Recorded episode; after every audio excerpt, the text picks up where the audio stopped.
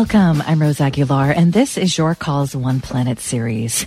The biggest dam removal in the United States is underway.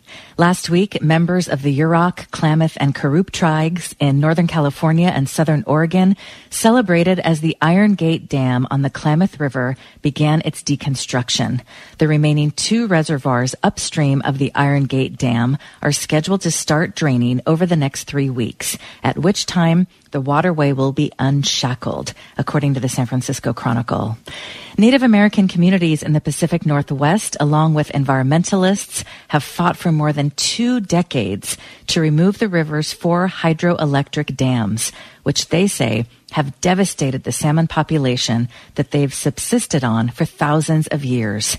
Historically, salmon runs averaged 880,000 annual returning spawners the runs of Klamath salmon have declined by 90%.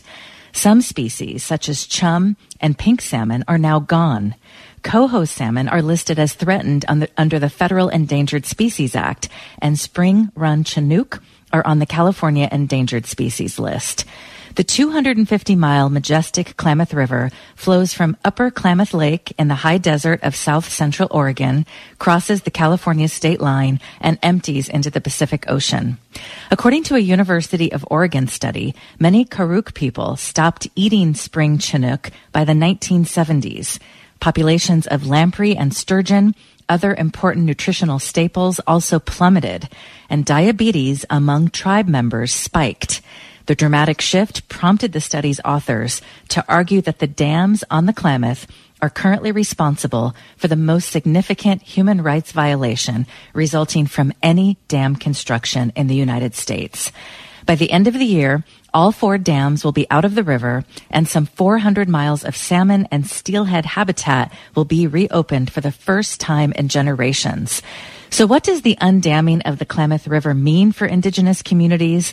And how long will it take for a healthy ecosystem to develop in the river and the land that was heavily impacted by the dam's construction? Amy Bowers Cordalis is co-founder of Ridges to Riffles Indigenous Conservation Group, an indigenous-led conservation organization whose mission is to help indigenous people protect and restore the natural and cultural resources they rely on to maintain their identity and sovereignty. Amy Bowers Cordalis is a Yurok tribal member, attorney, and fisherwoman whose family still lives at the village of Requa at the mouth of the Klamath River. Amy has played a critical role in the removal of the dams. Hi, Amy. Thanks so much for joining us again. Ayakui, Sienna Koi. Thank you for having me. Well, it's great to have you, Amy. The removal of the dams is receiving national media attention. This is the biggest dam removal in the world, not just here in the United States. You and so many others in your community have worked for years to bring these dams down. So how does it feel after decades of campaigning?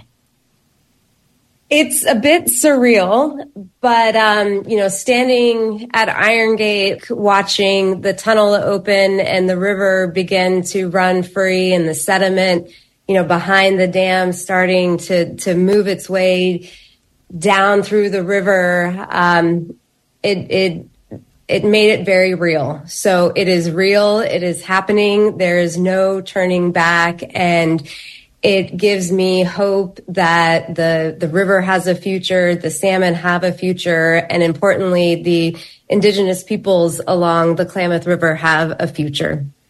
Amy, for people who have not visited the area, it's about five hours north of San Francisco. Can you just mm-hmm. describe what this looks like and, and what these dams look like? How big are we talking? Well, so it, it, that's such a good question because the, the river is still wild and free. You know, it's the true north of, of California and it is an unpopulated landscape. You know, the river runs through a canyon and it is wild and alive. And then, you know, you get to about river mile 190 and all of a sudden, there is Iron Gate Dam. and Iron Gate Dam stand. It's a very big dam. Um, it is, you know, no salmon passage. It is um, built between it, you know, connected, built across the river on a, a, canyon there. And, and that's the end of the line for salmon. And it's surrounded by all this infrastructure with a spillway and a big tunnel that pulls up water and a powerhouse. So just imagine, you know, you're in this beautiful scenic place where, you know, at the bottom of the river, there's redwoods and, um, you know, the riparian areas of the river are, are wooded and thick. And, and then all of a sudden, abruptly, kind of out of nowhere, there's this huge Iron Gate Dam, um, and all this infrastructure around it. And so that's, that's what it looks like. And then, of course, behind Iron Gate Dam, you know, there are three other dams, um, you know, that block passage. And it's sort of that same experience of like, wild and then abruptly all this infrastructure and industrialization and colonization of the river. So these dams were built between 1911 and 1962. Can you mm-hmm. tell us a bit about history and why these dams were built in the first place? Who was behind this? You know, that's a good question. So it, it, was essentially a part of, you know, the idea that we were moving westward and we were industrializing the country. We were, you know, claiming um, landscapes and rivers and trying to, um, you know, convert them to provide power. Um, and so there was, you know, a big movement for hydropower throughout the, the whole West, and the Klamath River was a part of that. Um, you know, the idea was to create hydropower, but then also the, people thought that it would help with flood control too, um, which it didn't. And then in the end, you know, the, the amount of power that was generated from the Klamath hydroelectric facility was, was really small. Um, it was pretty, you know, um, minuscule. And, and then of course it had this huge impact on salmon runs because even though we were on the third largest salmon producing river in the whole lower continental US. And even though there were, you know, tribes like mine, but also the Karuk, the Shasta nations, um, you know, the Klamath tribes up at the top of the river were dependent upon the salmon runs and the health of the river since time immemorial. You know, none of that was considered in the development of these dams. And so, um, you know, here we had this situation where, you know, there was all this money invested, this idea that we were going to generate power, but it was, com- it was to the complete detriment of the tribal cultures there and the health of the river. And according to reports, the dams provide no irrigation diversions, no drinking right. water diversions, are not operated for flood control, and provide uh, negligible, very little flood control benefits. Yeah. And they generate a small amount of electricity, le- less than 2% of PacifiCorp's power portfolio? Right that all of that is true. And then, you know, you couple that. So it, it, essentially all those things that you just said demonstrate that those dams were providing a very minimal public benefit. And then the harm they were creating was significant because in addition to the tribal cultures, you know, the salmon runs also support offshore commercial fishing.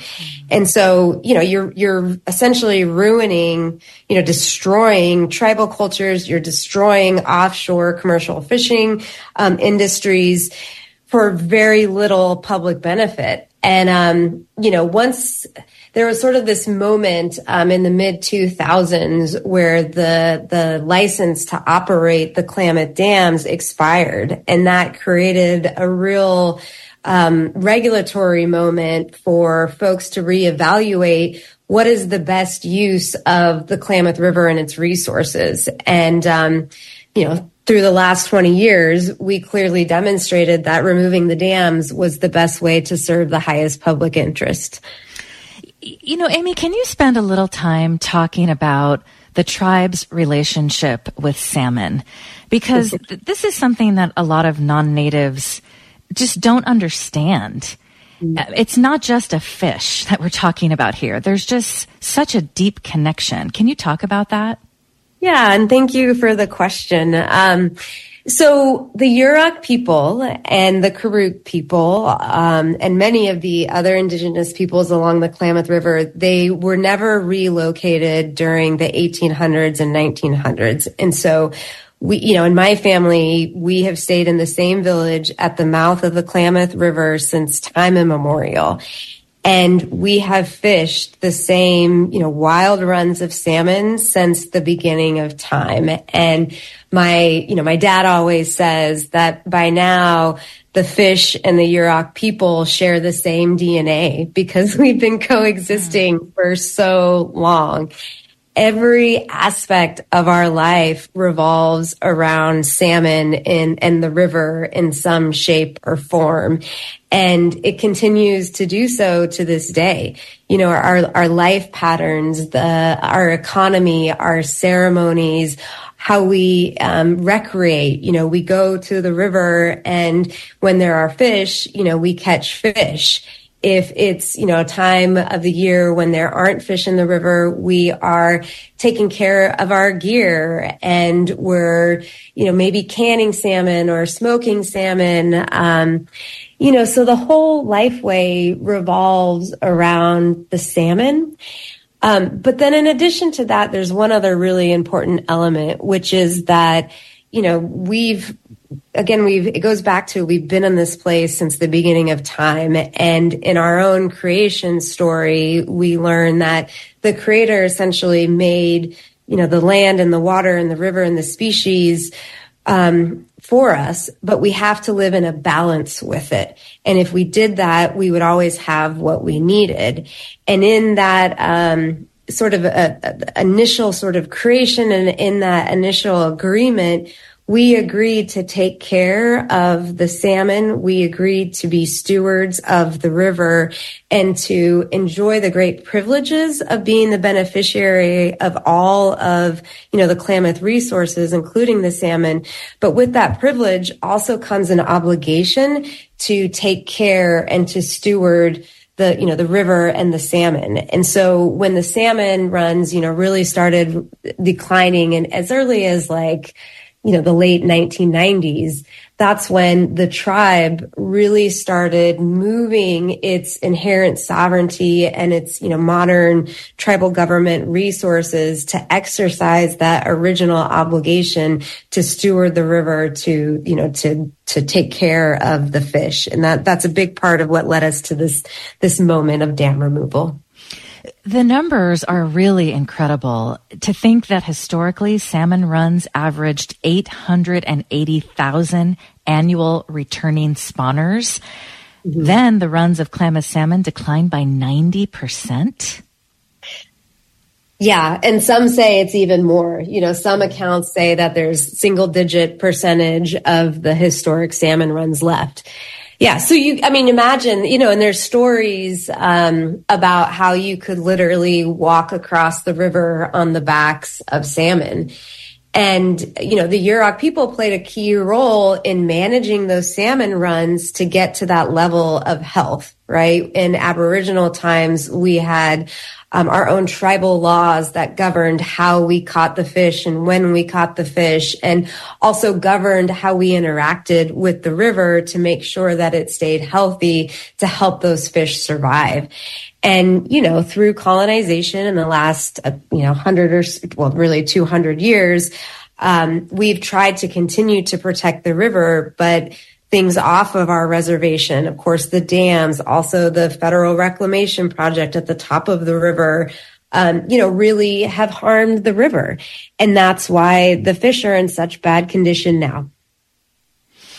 There's all, there are also other issues harming the river, right? It, it's not yeah. just the dam. You've got uh, lots of animal agriculture in the area have also affected the river. Yeah, I mean, really, it's the impacts of colonization. So, you know, you had the dams that were built in the middle of the river, but even before that, you know, the gold rush, the mid Klamath area was a, you know, big area where there was a lot of gold mining. And so on some of the key tributaries to the, the main stem Klamath, there was, you know, dredging and a lot of, um, you know, just habitat degradation from from gold mining. And then you know you couple the dams but then also at the top of the river the headwaters of the river um, in 1905 the um, excuse me federal reclamation the klamath federal reclamation project was built and that completely redid what you could call the the plumbing of how the the headwaters of the river started and worked together. And and then on top of that you know they churned about 200,000 acres of wetlands um, into agricultural lands. And then over the past you know 100 or so years they've been applying chemicals they've been diverting water away from the river. And so now where we are now is essentially the habitat of the whole Klamath Basin is in peril. It's been, you know, just harmed from all of this development. And so, you know, dam removal is a huge step in restoring the ecosystem's health. But then also, you know, our next steps are we need to do habitat restoration projects throughout the whole basin. And then we also need to, to get back to a more um, natural hydrograph through the river um, that is more like what the species have evolved with. Today, we're speaking with Amy Bowers Cordalis, co-founder of Ridges to Riffles Indigenous Conservation Group. Their mission is to help Indigenous people protect and restore the natural and cultural resources they rely on to maintain their identity and sovereignty. Amy Bowers Cordalis is a Yurok tribal member, attorney, and fisherwoman whose family still lives at the Requa village at the mouth of the Klamath River. Amy has played a critical role in the removal of the dam. Amy, can you tell us a bit more about what went into all of this activism? Well, I guess the other question is, you know, the, who, who was actually behind these dams? I mean, can you just explain the corporations and what you all were up against? And who supported the dams? We were up against the richest man in the world, Warren Buffett um, at one point, well, actually, still, um, Warren Buffett's um, companies own the dams, and um, you know, so when we started evaluating how do we remove those dams, the grassroots efforts and the activism was a key component of that and um, you know folks from the river indigenous peoples who are extremely brave very smart very savvy they traveled all over the world to protest at the board meetings of companies like um, scottish power and berkshire hathaway. And you know for a very long time put their lives, um, you know, and, and their, their liberty at, at risk. Um, you know, they, they were not well received. People didn't want to hear from them. Um, but, you know, they kept showing up advocating for Klamath dam removal and that pay, played a key role in setting the the political pressure that then led to you know some of this regulatory work around the license to operate the dams expiring that then we were able to to sort of mobilize to to do the legal work to create the change for dam removal. And so tell us more just about this activism and it took decades, but what would you say was the tipping point? At what point did they say, okay, we're, we're coming to the table? How did that all play out? You know, um, it really was people working in big and small ways over decades to to sort of get to where we are. And a key tipping point was that um, there was, you know, the Federal Energy Regulatory Commission proceeding for relicensing of the Klamath dams. And in the late 2000s, those proceedings reached a point where um, FERC was going to recommend relicensing, but a condition of the relicensing was that um, fish passage had to be installed on the dams. And so then there was an economic analysis completed by the dam owners um, about whether or not it was cheaper to remove the dams or cheaper to install the fish ladders and the fish passage that they had to do in order to get the license to operate the dams. And the result of that economic analysis was dam removal was cheaper mm. than the, the fish ladders. And so from that point, um, the company said, all right, well, let's sit down and let's have a talk about how do we actually remove these dams? And that was a key moment because at that juncture, it became the best business decision for PacifiCorp, the owner of the dams, to remove the dams than to relicense with the additional fish prescriptions. What does this mean to the young tribal members? Uh, that's such a great question. And we've been talking about that a lot. And I'll, I'll ground that in a, an example. So I have a niece. Her name is Kia Wiki and she is 15 years old. And she is a part of an indigenous youth group that is going to kayak the Klamath River for the first time as a free flowing river. Wow. And she just left um, for Chile actually to start her her kayak training, and she'll train down there with a group of other Indigenous peoples for our kids, youth from the river. Then they'll come back up here and um, you know prepare to do this historic first run. And, and so we've been talking about what it means for her. And what it means is that she can engage in the river in a way that is fun, that provides joy, that provides, um, you know, happiness and, and that she doesn't have to fight the way that I have fought, the way that my father fought, the way my, you know, my grandma and my great grandma and so on and so forth. You know, every generation really since, you know, and well, since colonization, um, has had to fight to protect the river. Um, and for basic things like just having, you know, clean water or, um, you know, to, to have a habitat so that the fish could, could survive. We had to fight for those things. And what this means is that this next generation of Yurok people can enjoy the river. Um, and that is huge, you know, going back to how we still maintain a, a fishing based way of life.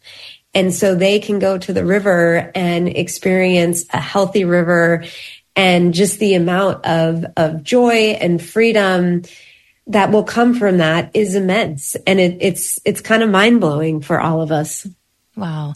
Well, hopefully she will never have to experience the fish kill that you all experienced back in 2002.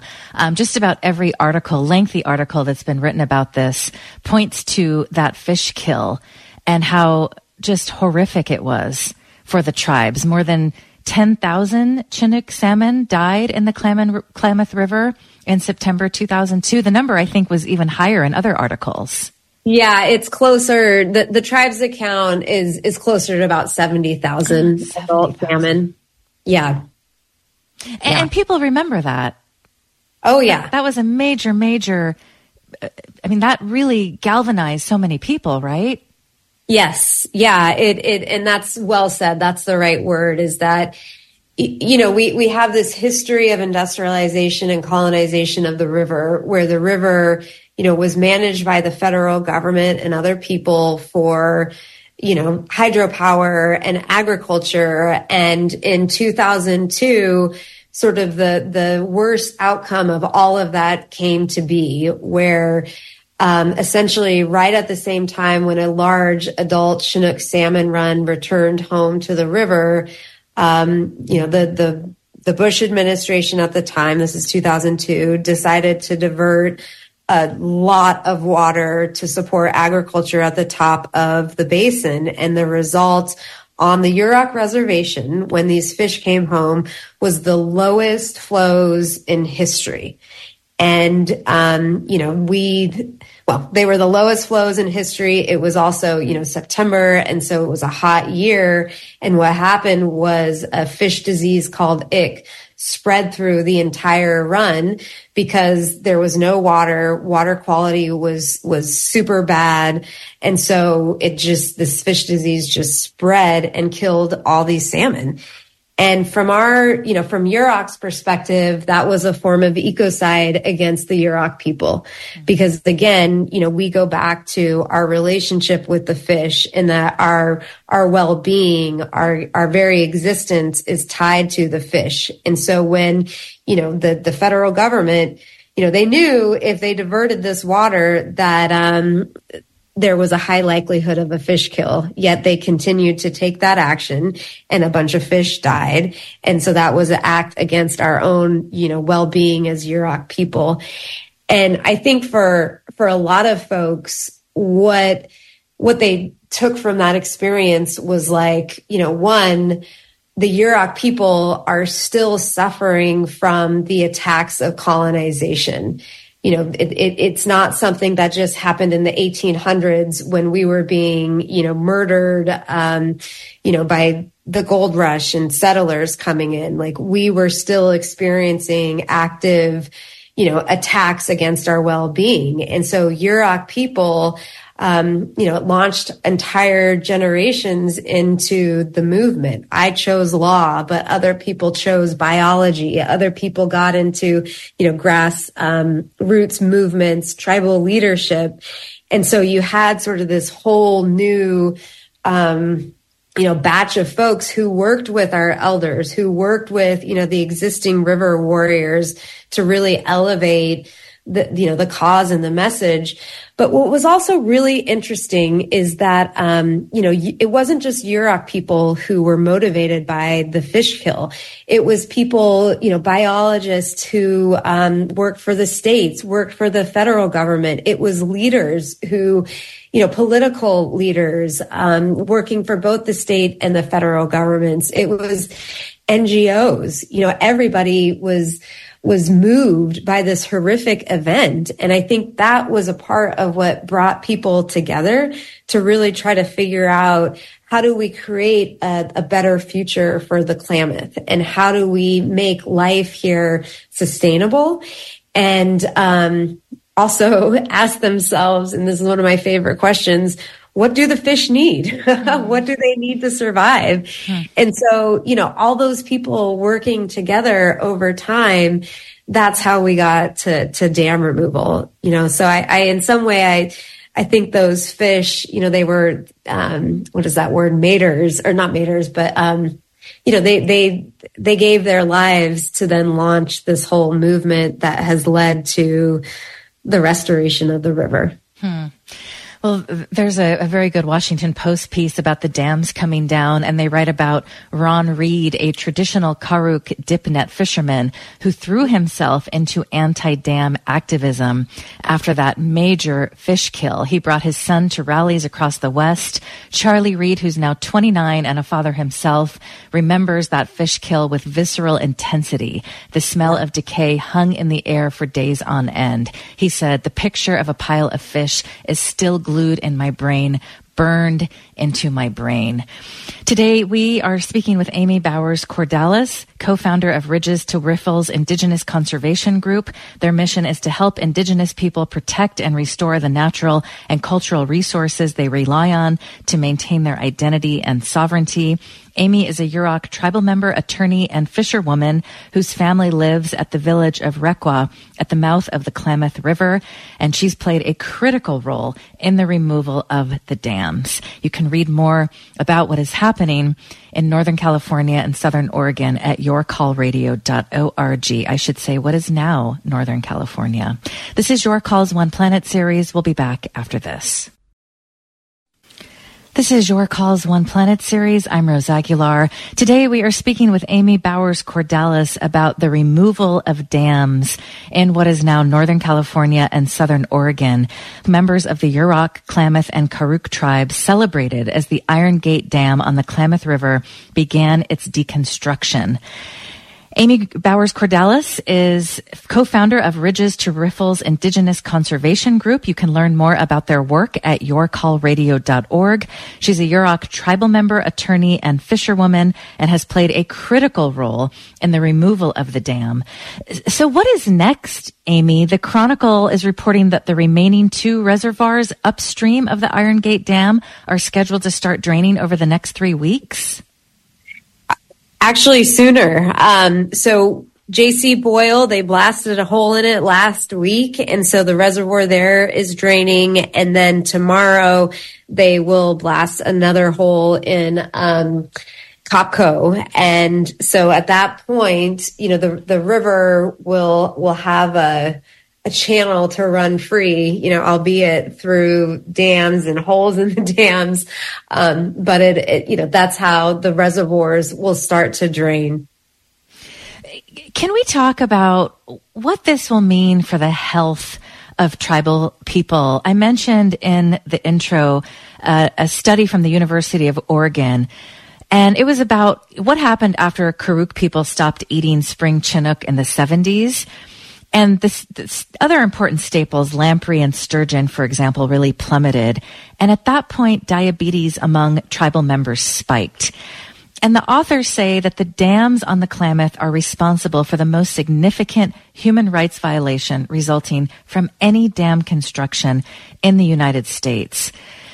And it's so interesting, Amy, because when you look at studies around diabetes and other chronic health issues, tragically, Native people their percentage is incredibly high, but that happened for a reason.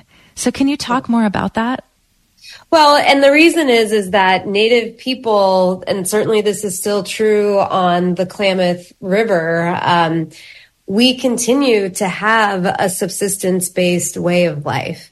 You know that that we eat fish, we and we our life ways, the way that um, we are raised, the way that we are taught to be and exist revolves around which species is in the river when, right? And so, you know, you go out and you catch the, the spring salmon when they are there in the spring. You catch the, you know, fall salmon when they come later in, you know, September and, and August. And then, you know, there are sturgeon, there are steelhead, there's, um, eels, you know, so on and so forth. And so our whole life way revolves around that. And that is, still very much, you know, a- alive.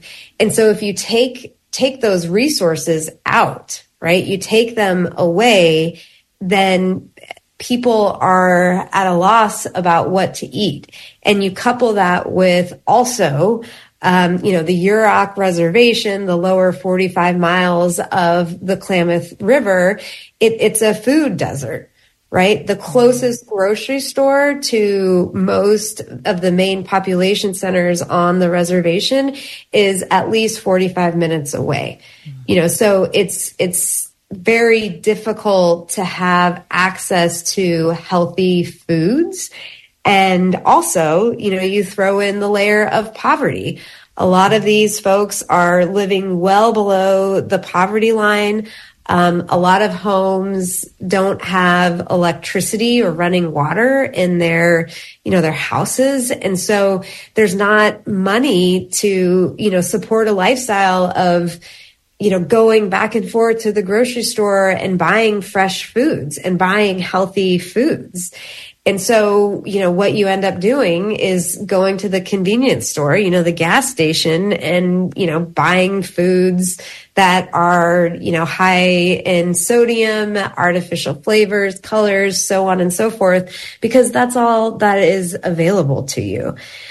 Um, so it's, you know, it's, it's, it's not good. Um, I'll add to that in 2016, the it was the lowest salmon run for the fall Chinook um, on record. And that same year at Yurok, there were a string of suicides on the Yurok reservation of tribal members between the ages of 16 and 38. Mm. And, you know, it was clear from that that, you know, without salmon in the river, Yurok youth didn't see a future. You know, they didn't know how, how to live. And so, you know that that's how deep all of that that is you know, to that point, Amy, just to talk about how this is all connected and the other issues the tribe is dealing with. Back in May, I'm just reading from a Yurok press release. The Yurok Tribal Council issued an emergency declaration in response to the fentanyl and xylazine crisis unfolding on and near the Yurok reservation. Joseph James, the chair of the Yurok tribe, said the council is sounding the alarm and taking action to address this risk to our community. Too many of our families have lost loved ones to fentanyl. Now we're seeing fentanyl mixed with xylazine, which is even more dangerous. Yeah. Yeah. Um, you know, and I'll add to that that Yurok, the Yurok reservation has high, some of the highest rates of missing and murdered indigenous women in the whole country. And, uh, you know, unfortunately, what happens there is that um, that area historically, uh, well, the Yurok Reservation and parts of it up the river, it's very rural and there's not a lot of law enforcement there. And so, probably for 50 or 60 years, it has been an area where different kinds of organized crime move in and have historically had large marijuana grows, you know, but they bring with them the other drugs and the human trafficking. And so you know, you couple all of that and it just creates for really terrible, awful conditions where there's human trafficking. There are drugs of all kinds of sorts and people, you know, are living in poverty. And so, you know, they, they get involved in these situations and the outcomes are really terrible. I, I, think this is so important because this, again, five hours north of San Francisco. Um, just reading right now from Jefferson Public Radio out of Southern uh, Oregon University. The hard numbers on missing and murdered Indigenous women do not include the near misses. Yurok women have told the tribal court they were approached by would-be traffickers but made it to safety. The tribe has since declared a state of emergency on missing and murdered Indigenous women and hired a full-time investigator for such cases. Again, this ran uh, back in November. Right. Yeah. Um, yeah. I mean, I, I, think about my own experience as a Yurok woman, you know, and I, my chances of being subject to human trafficking were a hundred times higher than my chance of becoming a lawyer. Wow. You know, and that's, that's just the, the reality of it. And, and again, you know, um, these are the impacts of colonization that continue to affect us. Um, and, and a big piece of what we're trying to do at Yurok is restore our homelands and restore our sovereignty so that we as a government can provide the services that are necessary to protect our people and restore our homelands. You know, we are trying to rebuild and and in that rebuilding we're we're working on developing a, a restoration based economy you know ecological restoration um, you know starting with dam removal starting with other restoration projects on the tributaries that then helps us to provide jobs to our tribal members, you know, that brings income into our community so that we can, you know, start having, start getting our people out of poverty. Um, but then there's this other piece of it too, which is, you know, we need to be empowered with the jurisdiction and regulatory authority to police our own lands, right? So that we can start dealing with some of these, you know, systematic long-term, um, you know, crimes and, and, uh, um, it, you know, just bad conditions. Why are these areas targets from traffickers? Because there's a lack of law enforcement and they know it. Um, jurisdiction for criminal um, issues in, in Indian country is um, complex. And in California, we are what's called a public law 280 state, which means that the state is supposed to be providing uh, criminal law enforcement on the Yurok reservation but the state doesn't prioritize policing um, the Yurok reservation and never has. And they also have limited resources. And so they need more assistance as well. But the result is that there is not adequate law enforcement on the reservation. And, and people know that. And it's also very rural. It's very remote. It's, you know, really rugged land that's difficult to, to, you know, access. And so, um, you know, these drug lords, this organized crime, you know, they know this. And so they come onto the reservation and, um, you know, they and and they do their thing, and it's it's difficult to, um, you know, get them. Uh, it, it, it's difficult to catch them, but then it's also even more difficult to prosecute them. You know, there's a real lack of like, even if you um, you know, do catch somebody in the act and you have a, you know, case against them, sufficient evidence, all the things, it's very difficult to get them prosecuted in, in any court. Today we are speaking with Amy Bowers Cordalis, co-founder of Ridges to Riffles Indigenous Conservation Group. Amy is a Yurok tribal member, attorney, and fisherwoman, and she and others have spent decades working to remove the dams on the Klamath River, and they have succeeded. The biggest dam removal in the United States is now underway. Amy, I think it's important to talk about all these issues because they're so connected. Uh, but to take it back to the removal of the dams, to really visualize what's going to happen here, the, the Chronicle writes, attention will soon turn to a colossal effort to restore the natural habitat along the river. The restoration, continuing through at least the end of the decade, focuses primarily on revegetating 2,200 acres of land that will be newly exposed when the reservoirs are empty more than 17 billion seeds are slated for planting alongside a quarter million trees and shrubs. At least 1,000 additional trees will be flown in by helicopter and dropped into the river to create pools that might have existed in the absence of the dams for bugs to gather and fish to feed. I mean, it's really amazing to just visualize the changes that are going to happen in the years to come. And as you're saying all that, I'm just smiling. Um, the so the the Yurok and Karuk people, our our religion is based in what's called world renewal. Um, every year we dance to to fix the world and maintain balance between the humans and the natural world. And what we hope is that you know through that ceremony, through that intention, and then through the way that we live our lives, the world will be renewed. And what you just described between all of the restoration work, um, you know, the seeds, the plants, all of it, that is world renewal. Um, and so dam removal is just the beginning. And it's, you know, it's, it is the, the largest dam removal project in history. It is the largest river restoration project in history, but it is just the beginning for, you know, the, the Klamath. We will remove those dams. They will be out by December of 2024 and the river, you know, the channel will reveal itself. And then, you know, while that's happening and then into the future, we're going to tap into the, the IRA funding, the bill funding for restoration projects, you know, couple that with some philanthropic support, which is extremely important. And we're going to, you know, restore that habitat through, through really throughout the whole basin, not just within the project area.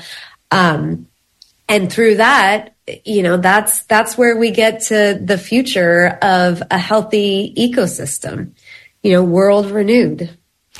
How much support are you receiving from the state and national governments? Um, there is no federal funding involved in dam removal um, there is some state funding contributing to dam removal, um, and then there is also PacifiCorp. The dam owners are, or the previous owners are also contributing to it. Um, but you know, it's really, I think one of the things that's been so exciting about this long, you know, decades long effort is that, you know, the, the, and even PacifiCorp to their credit, um, they are now our partners, you know, in the states, the federal government, philanthropy, NGOs, the tribes, like we're all working together toward the same goal of restoring this river. and everybody is playing a really key, you know, part in in making the whole picture work you know making the the the helping us get to actual world renewal through ecosystem restoration. And so everybody's contributing whether in big or small ways. You know and, and I, I i think that's one of the key messages too for folks who are looking towards creating ecosystem wide you know landscape watershed wide and even planetary change is to present a rational path forward. Mm. You know, whether you're working with business, whether you're working with states or federal governments, you know, what you got to do is figure out what is the rational path forward that, um, you know, puts on equal footing the rights of business, the rights of indigenous peoples, and the rights of the environment. And, and I think when you can present, you know, a rational path forward that equally values nature, people, and business, that's how we can get to this large scale, you know, ecosystem wide restoration. And, and I, I also want to be clear here that you can make money doing that. And I think that's one of the important messages from the Klamath is like we can continue to, you know, promote capitalism and make money off of, of ecosystem restoration, right? Um, so it all works. well, let's take a caller before we go to break. Let, uh, before we end the show, let's hear from Stephen in South Carolina. Hi, Stephen. Nice to know you're listening yes. from South Carolina. Oh, glad when I get to. I don't always get to. I wanted to uh, congratulate your guest on this landmark act. Um, I was involved in the 90s with a group in the Carolinas, Western North Carolina Alliance, in challenging FERC renewals, and we had some moderate success, though none were really toward a removal of a dam. Uh, I have two questions for you. One is, what is the future of Ridges to Riffles with this successful conclusion, uh, which is still in progress, of course. Uh, and two, are there any organizations, indigenous or otherwise, that are looking how to better incorporate uh, the indigenous cultures and faith into applying them to uh, the, the, mainstream uh, culture and how we operate in general? Thank you so much, and thanks for calling in. And we have just a couple minutes left, Amy. Okay, and that that is a great question, and thank you for joining us today. So, the future of Ridges to Riffles is that we will continue to support Klamath. Um, you know, restoration through these restoration projects, through water rights work. But then addition, what we hope to do is expand our model and serve Indian country at large. Um, you know, there are various places across the country where um, you know cultural natural resources still need protection. And we hope to to provide you know the technical the legal the scientific work to support tribes in that area. Um, and then your second question is so important because a key of what we did on the Klamath was try to incorporate the traditional ecological knowledge of the tribes, right? And tribes across the country have, you know, thousands and thousands of years of anecdotal knowledge about how ecosystems work. And, you know, when the tribe feels it's appropriate to share that, it's extremely valuable knowledge and data that can be used to, you know, better manage natural resources across the country. So, you know, groups like um, the National Congress of American Indians, um, the Salmon People Project, some of the the tribes. Um, up in um, what I call salmon country, which is really the whole Pacific Northwest. They're working on that. Um, the Bears Ears Coalition, that's another good one that is working towards incorporating traditional knowledge into land management pra- practices. Um, you know, there, there's, there's Indian country is on the rise and is organizing. And it's really, I think, a really exciting time to be, to be a part of that movement. Thank you for the question. Yes, thank you. And, and so exciting, Amy. I mean, I, again, I just think about the young people and what this means to them, knowing that they are going to be involved in restoring the river and to see all of these positive changes.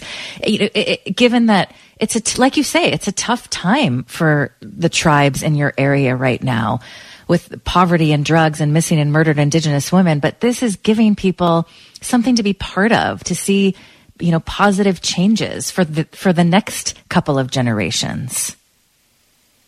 That, that is exactly right and and it start it's always been about our river. And so mm-hmm. we heal the river and we can heal ourselves. And that's how we start addressing those other problems as well Amy Bowers Cordalis is co-founder of Ridges to Riffles Indigenous Conservation Group.